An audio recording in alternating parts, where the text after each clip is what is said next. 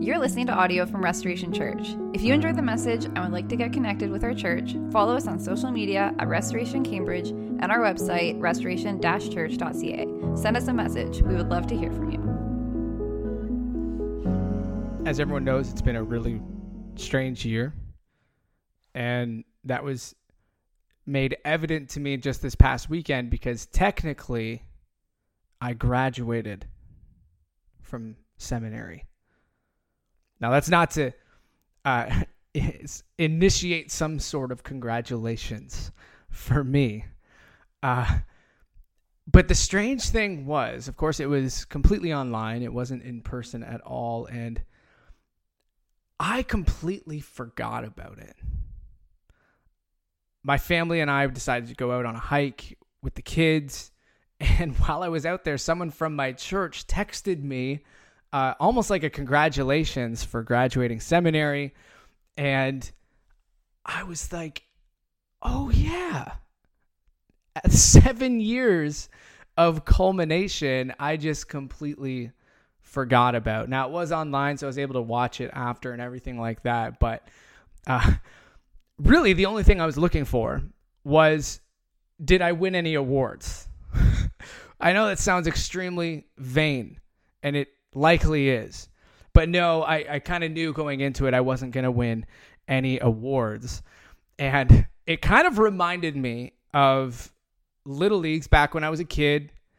And I think I was in about grade three or four and on the baseball team. And this is a completely unbiased opinion, but I was the best player on the team.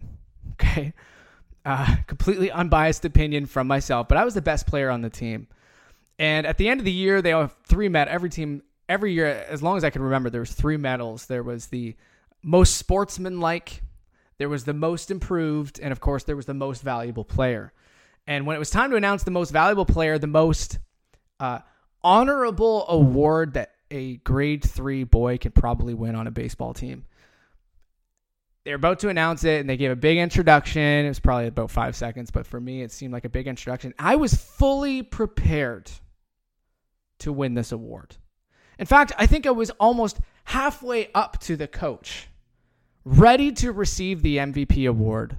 And they said the most valuable player, and I still remember this name because it haunts me.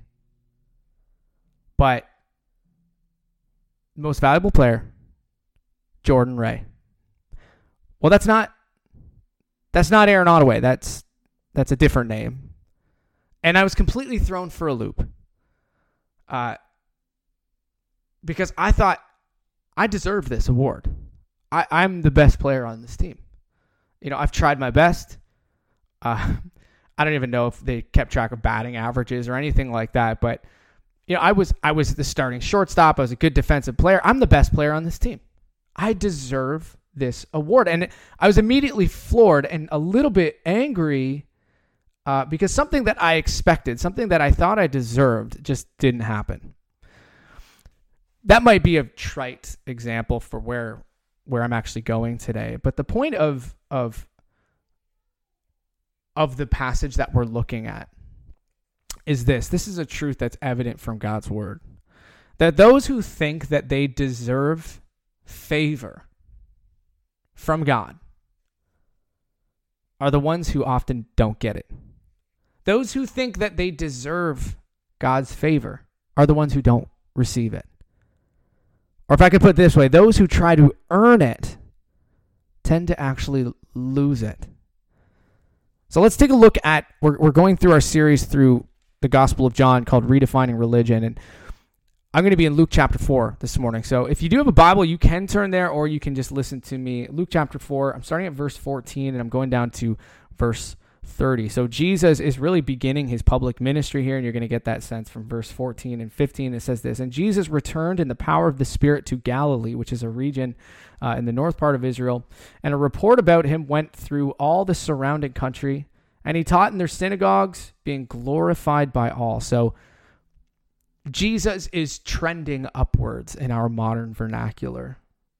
Doesn't say specifically what happened. There's other gospels that reveal what happened, but but he was healing people, is preaching. word about him is starting to spread. And it says in verse 16, he came to Nazareth, of course, which was his hometown where he says where he had been brought up. And as was his custom, not just his custom, but many customs, that he went to the synagogue on the Sabbath day and he stood up to read. And the scroll of the prophet Isaiah was given to him. He unrolled the scroll and found the place where it was written. And he reads this from Isaiah 61 The Spirit of the Lord is upon me because he has anointed me to proclaim good news to the poor. He has sent me to proclaim liberty to the captives and recovering of sight to the blind, to set at liberty those who are oppressed, to proclaim the year of the Lord's favor. And he rolled up the scroll and gave it back to the attendant and sat down. And the eyes of all in the synagogue were fixed on him. And he began to say to them, Today this scripture has been fulfilled in your hearing. And all spoke well of him and marveled at his gracious words that were coming from his mouth. And they said, Is this not Joseph's son? And he said to them, Doubtless you will quote to me this proverb Physician, heal yourself. What we have heard you did in Capernaum, do here in your hometown as well. And he said, Truly I say to you, no prophet is acceptable in his hometown. But in truth, I tell you, there were many widows in Israel in the days of Elijah, when the heavens were shut up three years and six months, and a great famine came over all the land. And Elijah was sent to none of them, but only to Zarephath in the land of Sidon, to a woman who was a widow. And there were many lepers in Israel in the time of the prophet Elisha, and none of them was cleansed, but only Naaman the Syrian. When they heard these things, all in the synagogue were filled with wrath, and they rose up and drove him out of the town and brought him to the brow of the hill on which their town was built so that they could throw him down the cliff. But passing through their midst, he went away. So, as we've been going through this series, redefining religion, and as I mentioned last week, everyone has this different concept of what it means to be religious. We have Jesus here as he begins his public ministry, this man who, who his, his, his fame, his report had been spreading throughout the countryside, and now he returns home and he's in a synagogue, which is not too unlike what we do uh, on Sundays or whether you meet on Saturdays at church, which, which the custom was, of course, there's a place of worship where the people who are going to worship God and they open up the Bible and their custom. Like Jesus, like it says in here, there's nothing different about this. They would stand to read God's word, and he read from Isaiah 61, and then they would sit to actually preach from it. And many pastors do that still today. We stand to read God's word and then we sit back down to actually hear the preaching of it. And so there's nothing unordinary about that. That was the custom. And it's something that even still today, 2000 years later, those of you who grown up grew up in church, that's something you are accustomed to as well. But you so you can kind of picture the scene. This man who'd been trending throughout the countryside. You know, he's in all these surrounding towns in this region of Galilee. Uh, in places like Capernaum, where he's, you know, preaching like a lot of people had never heard preached. He's he's doing miracles, and now he returns home. And there's a level of cynicism. You know, this is Nazareth, where he'd been brought up by a father who's a carpenter, and uh, you know, just normal people as his mom and dad. And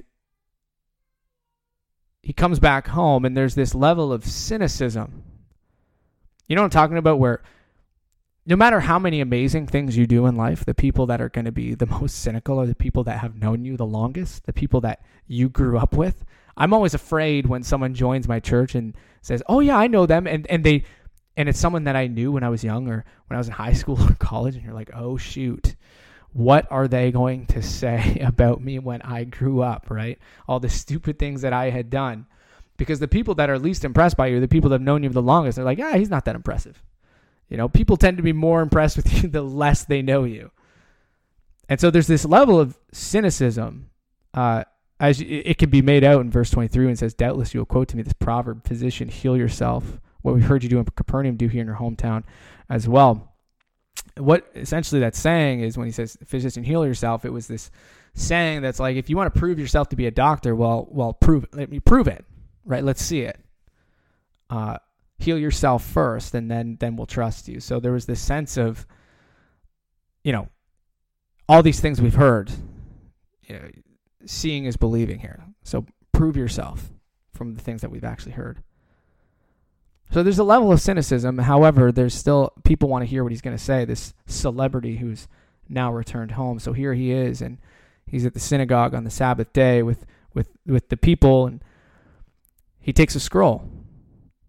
There's nothing weird about that. He takes a scroll of Isaiah, the book of Isaiah, which we we can still read today. And I don't know if they gave him these verses to read and then he was to speak on them or or or this was something that he had planned himself. It doesn't really say, but he unrolls the scroll. I guess in the passage he says he finds the place where it was written. So it seems like Jesus purposely went there in Isaiah 61. Stands up and reads these words. The spirit of the Lord is upon me because he has anointed me to proclaim good news to the poor. He has sent me to proclaim liberty to the captives and recovering of sight to the blind, to set at liberty those who are oppressed, to proclaim the year of the Lord's favor. And then he sits back down.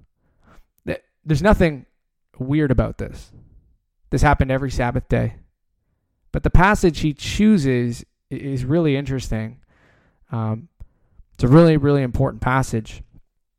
And and it talks about well this is what Jesus was anointed to do this is what Jesus was called to do by God to proclaim good news to to the poor liberty to captives, sight to the blind, liberty to the oppressed, to proclaim the year of the Lord's favor. And that specifically refers to this Old Testament thing called the year of Jubilee. I don't think I've heard the word Jubilee. We don't talk about the Jubilee very often in church. I think the last time I heard the word Jubilee was in uh, one of the verses of uh, that old chorus, The Days of Elijah and but he's referring to the year of jubilee that's what the year of the lord's favor is and what the year of jubilee was it was it was uh, it was this thing that God had established in His people right from the beginning. Like this is how you are to uh, society is supposed to function.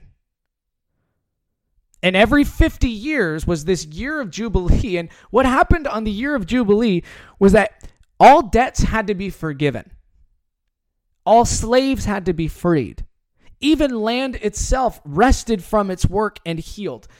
That's what happened for, at the year of Jubilee. It was almost like a societal reset. You know, when things go awry in your phone, or maybe you have too many things, or you have too many apps, or you know whatever is going on your phone is not working correctly. You can do a factory reset, and it starts fresh from scratch. That's that's almost like what the year of Jubilee was. It was a factory reset of society, and we've we've heard this concept a lot this past summer, uh, talking about some of the things I've you know that have been going on for years in our culture. We've heard this word privilege a lot. And and the year of jubilee interestingly enough was this governor on privilege. So if there's one group of people or one person taking advantage of another person or, or one group of people taking advantage of another group of people in 50 years all of that was abolished and everyone it's almost like was was was brought back to the starting blocks. Maybe I shouldn't put it as a factory reset, but the church that our church name is Restoration Church, and the year of Jubilee was really a restoration for God's intention for what society was actually supposed to look like. When things went awry, every 50 years they would be restored. That's the year of the Lord's favor, and it gave families who had been mistreated or underprivileged it gave them hope that at the year of Jubilee that that would be abolished. That's the year of the Lord's favor. In all levels of individuality and then society. Then Jesus rolls up this scroll. So this is not a passage that they wouldn't have known. They, they would have known about the year of Jubilee. In fact, they would have been hoping in the year of Jubilee for God's favor to come down upon them. So Jesus rolls up this scroll, sits down, and says, Every eye is fixed on him. It's glued to what is this man going to say? You know, this, this man who's we've heard a lot about, but now he's here in the flesh.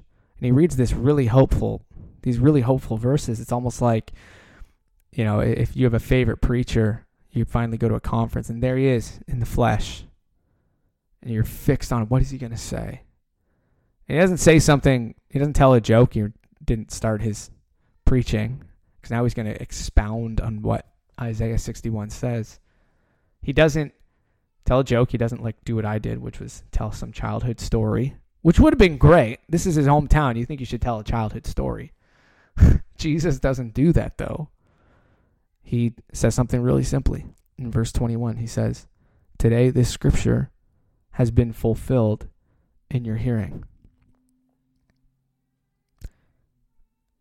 What a declaration.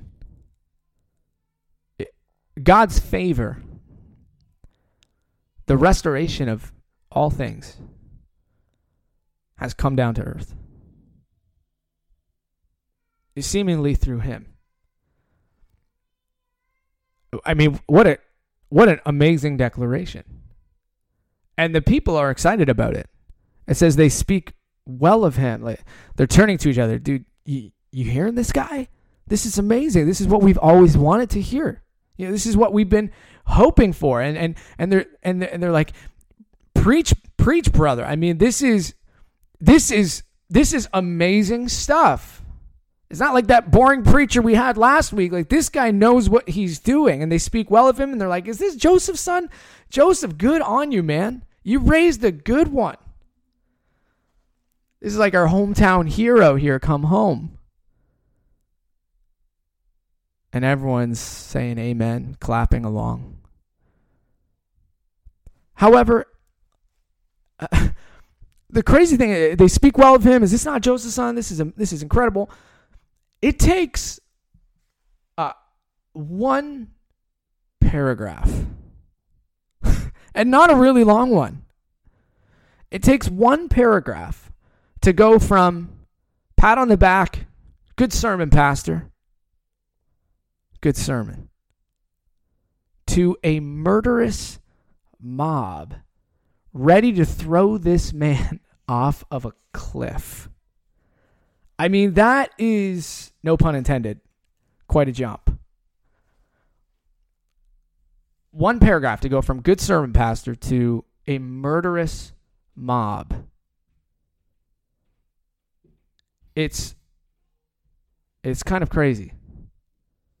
However, the reaction, even though to us reading and probably to everyone there, was completely unexpected, Jesus doesn't seem to be unfazed or uh, not unexpected. Somehow at the end he he gets out of it, and it's not really we're not really sure how, but this reaction was not unexpected by him. In fact, before he begins his, what he's going to say, he says in verse 24, "Truly I say to you, no prophet is acceptable in his hometown." So he puts himself in the shoes of the prophets, and the prophets were throughout history, even in, in God's people, especially in God's people, were persecuted and even put to death uh, for simply telling the truth. In fact, throughout history, telling the truth is one of the most dangerous things that you can possibly do. It's a dangerous gig to tell the truth. And that's what the prophets understood was that if I tell the truth, if I expose things that people don't want exposed, my li- my very life is in danger. And many were actually killed for telling the truth. So what is he actually saying to them? It's it, it's it's really simple. It's actually really simple. Because all he's going to do is tell the truth. He's going to expose things that people don't want exposed.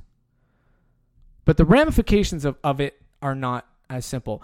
So in verse 25, as I said, it says, But in truth, so here it is, here it comes, here it comes. I tell you, this is not going to be pretty.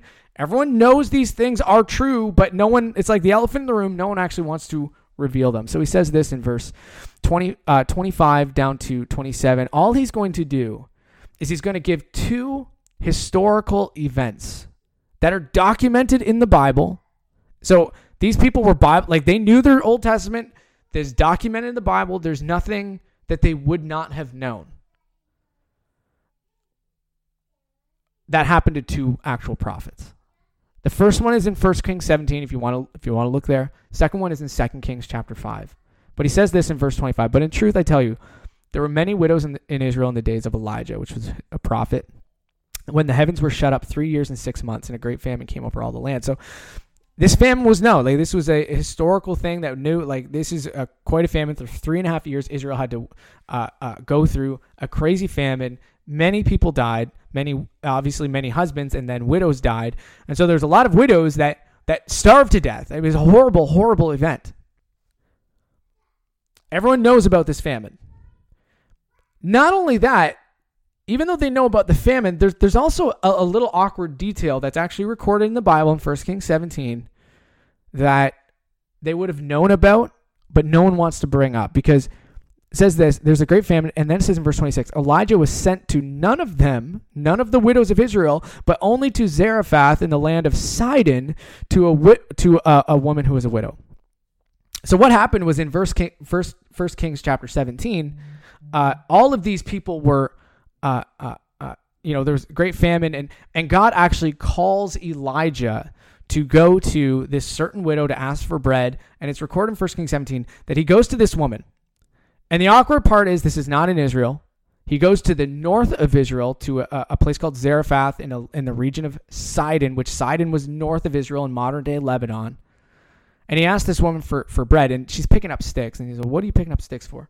And it's this really, really heart wrenching account where she says, I'm actually going to start a fire, and to, it's to prepare my last meal before my son and I die. Like that, that's how bad that's how bad they were starving to death. And so Elijah goes to their house, and God grants favor upon this woman and her boy in that the, the flour and the oil that she made that she used to make cake or bread never actually ran out. So that little bit she had, she could use every single day to make more bread. It never ran out. And so she was able to survive this crazy hard famine. And not only that, in the very next in the very next passage, her boy ends up dying and Elijah prays to God for favor upon that house, and God grants it and raises the boy from the dead. God's favor was upon them. But the awkward part was she was not a part of the people of God. Now, we can take pity on a widow, and anyone can, you know, whether they're a foreign widow or not. But the second one is even a little bit more not a little bit, but a lot more hard to accept. It says this, and there were many lepers in Israel and in the time of the prophet Elisha. So Elisha was Elijah's successor in 2 Kings chapter 5 and that obviously in that time and still in in when he's writing leprosy was a feared disease and many people this is going to sound familiar were actually kept outside the city in a, in quarantine because they were afraid of catching the disease.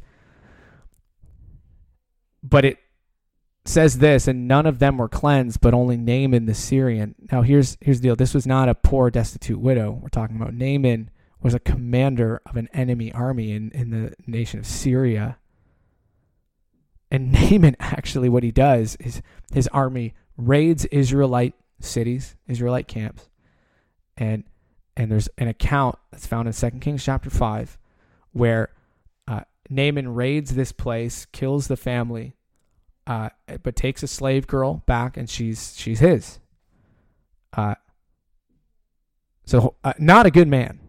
Like this man, this man doesn't deserve help, and yet in that he he gets leprosy, and it's this little Israelite girl that actually says, "Hey, if you contact Elisha."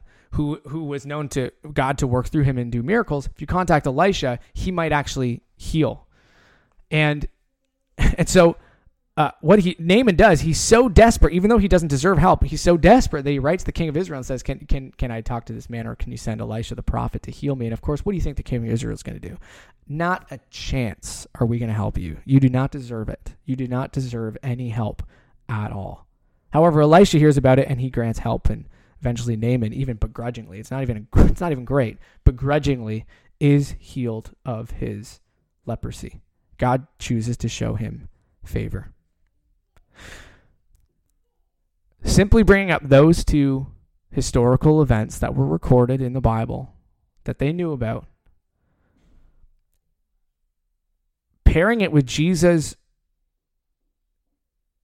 bringing up the year of the Lord's favor. But you can see what he's doing here. He applies it to people that they would not expect, nor would they choose, nor would they deserve. And this enraged them so much they were willing to kill him. I just want to kind of say this aside because I think this is connected because I, I think as I was meditating on this passage, this this kind of hit me and it, it's something I'm uh, uh, concerned about in, in our day. And it's something called tribalism. And when we apply that in, in our circles and tribalism, we talk about tribalism in churches and Christianity. It, really this it's it's the belief that God's favor rested on rests on us as a people to the exclusion of all others like God is on our side and our brand, and He is against everything else that looks different. And this can look a lot of different ways. I don't know how many times I've heard from different political parties that God is on our side and He is against your side. So God's favor rests on us as a political party, and He is against you as a political party. Churches can look like this. Our brand of church is the only brand that God is actually pleased with. We, we are favorable to Him, and all other brands of church uh, uh, are not favorable favorable to God. It can look in families like God is blessed and it shows favor to our family to the exclusion of all all other families. Like our way of doing things is the best way, and God is pleased with it, and He shows us favor. And that that that's in a nutshell what tribalism is. And and there's a couple marks of what that tribalism actually looks like, and one of them is this. And this is a softer way of saying that one of this one of one of ways that tribalism identifies is a lack of self-awareness and if I could say it stronger, it's a refusal to look in the mirror. It's it's you know fist on fist on the pulpit, finger in the chest, truth, all truth, and very little humility. Very little humility. It's when you hear truth from God, you know, when you know truth from God, you tend to apply it harder to the other than to yourself. That's why you see a lot in church, and I've seen this even in my own life, where some sins are elevated that the other struggles with, while some sins are excused that our people struggle with. It's not a big deal. So truth is actually applied heavier to the other and excused to yourself. It's like we're going to elevate some truth and willfully ignore the other. I mean, this happens in a lot of things in the news today. It's like we willfully ignore some parts of the truth, but elevate some other parts that fits our narrative. But you see it in church as well. And it, but here's here's the deal: when we know truth, we have to wrestle with it first ourselves. And every time I prepare a sermon, I really shouldn't be preaching it unless I've done the wrestling with it myself. And I should be, if anyone, if it's going to be applied hardest, it should be applied hardest to me, not to the other. So there's a lack of self awareness. Secondly, there's an inability to work in the gray where everything is so polarized. There's no patience for processing. You know, people feel scared to ask hard questions, to wrestle with their faith because it's like, "Oh, you're not you're not one of them, are you? Are you are you with us or are you against us?"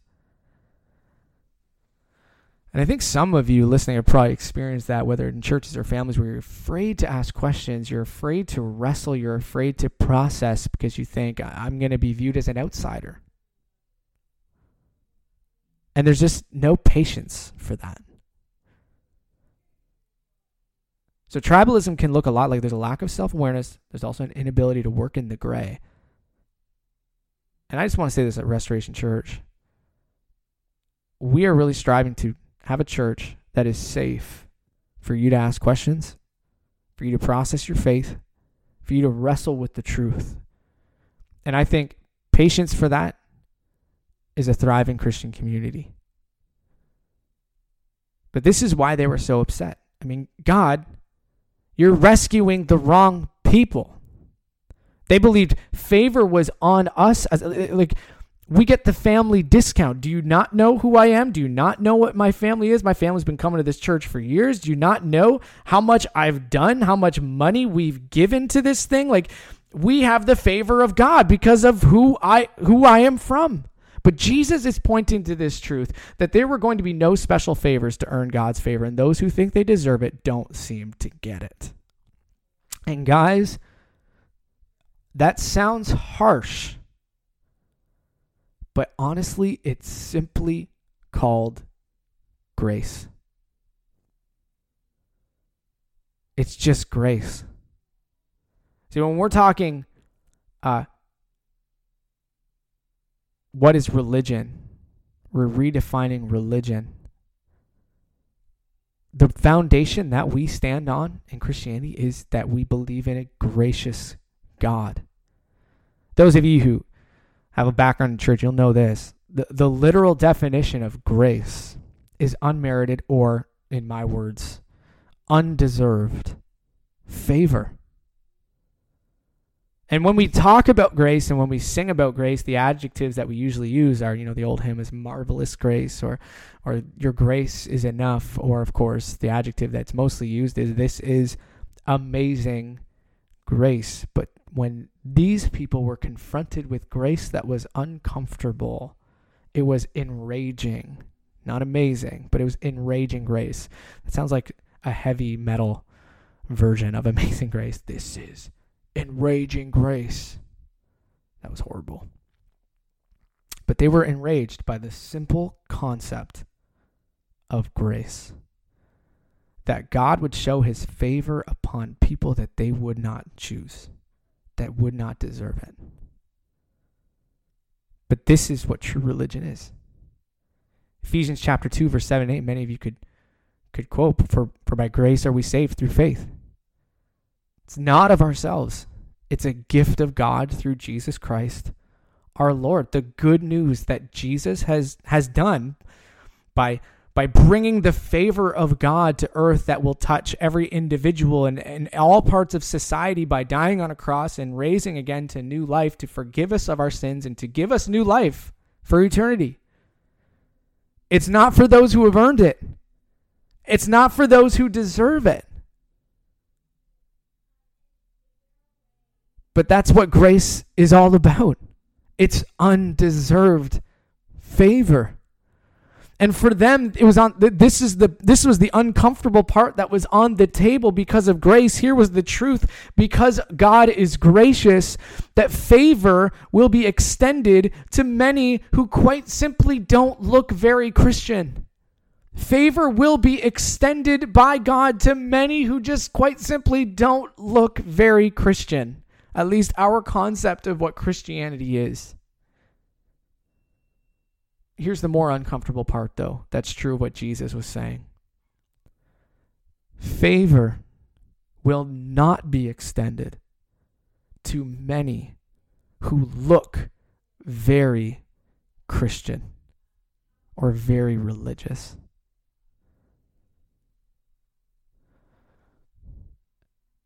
And to many, that's not just shocking, it's enraging. But to those who are truly one of Jesus, that your faith is truly on Jesus, not in our foundation is not in what we have done to deserve God's favor, but in what Jesus has done. And we are simply putting our faith in the work that He has done on our behalf. It's, it's something that we could not do of ourselves, not because we deserve it, but because simply by faith, He is the one who acted on our behalf. Uh, it's amazing. But that's grace. That I am shown the favor of God despite what I've done, but faith in what Jesus has done for me. Quite simply, guys, I just want to sum it up like this this is religion. Grace is not for the deserving, but for the needy. You notice in, in when he's reading that passage in Isaiah 61, the people that uh, favor is granted toward to says describes as good news to the poor, liberty to captives, sight to blind, freedom or liberty to those who are oppressed. It's grace, favor of God that's unmerited, not for those who are deserving. It's for those who are needy. See, when it says poor and, and captive, it, yes, I believe it, to an extent in society it's talking about literal poor and literal slaves. But it's also talking about spiritually because Naaman was well off and yet he was desperate.